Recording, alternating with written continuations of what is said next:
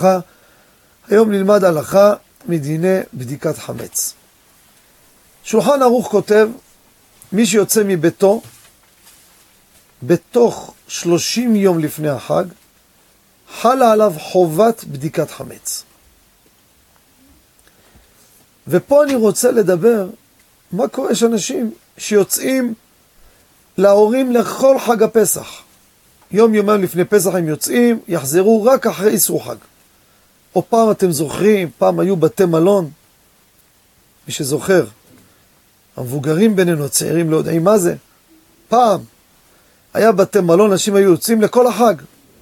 האם אתה חייב לעשות בדיקת חמץ בבית או לא? לפי השולחן ההוא ודאי שאתה חייב, אבל מצד שני אומר לי האדם, אני בכלל לא נמצא בחג, למה שאני אבדוק? יש פתרון איך לפתור את עצמו מהבדיקה.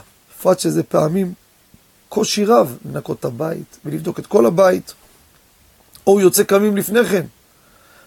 אז שימו לב, בבדיקת, במכירת חמץ, הוא יזכיר את כל ביתו לגוי. כל המקומות של החמץ, יזכיר את זה לגוי. כשאני מזכיר מקום לגוי, מייחד אותו לגוי, אין חובת בדיקה. זה של הגוי. כמו החדר הזה שאני סוגר אותו למכירה לגוי, אז זה מוזכר לגוי. בהסכם מכירה, זה, זה משתייך לאותו זמן לגוי. וממילא אין חובת בדיקה. אבל אם הוא רוצה לא לאבד את המצווה, יזכיר את הכל, חוץ מחתיכה, מקום קטן בבית, שבו יעשה את הבדיקה ויצא מכל חשש. אבל לא, גם זה לא חייב.